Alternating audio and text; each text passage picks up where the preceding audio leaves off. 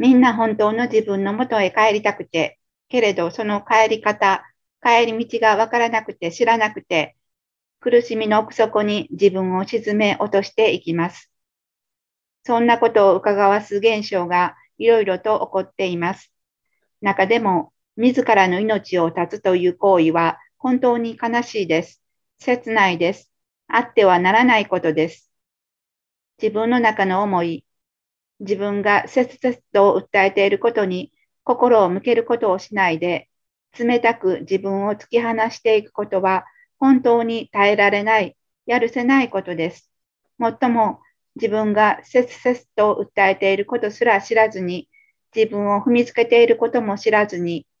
心を、思いを自分の外に向けて生きているということに気づかず通にいるというのが世の中の現実だから、本当に私たちはどうしようもないところまで来ているのでしょう。愛に、本当の自分に反逆して生きてきたことは全部自分たちに返されていきます。本当の愛に目覚めていく道が用意されていることに心から喜びますか？肉からすれば厳しい道です。険しい道です。流れるものを波動を感じていかない限り、愛へ帰る道を歩いていくことは困難です。また、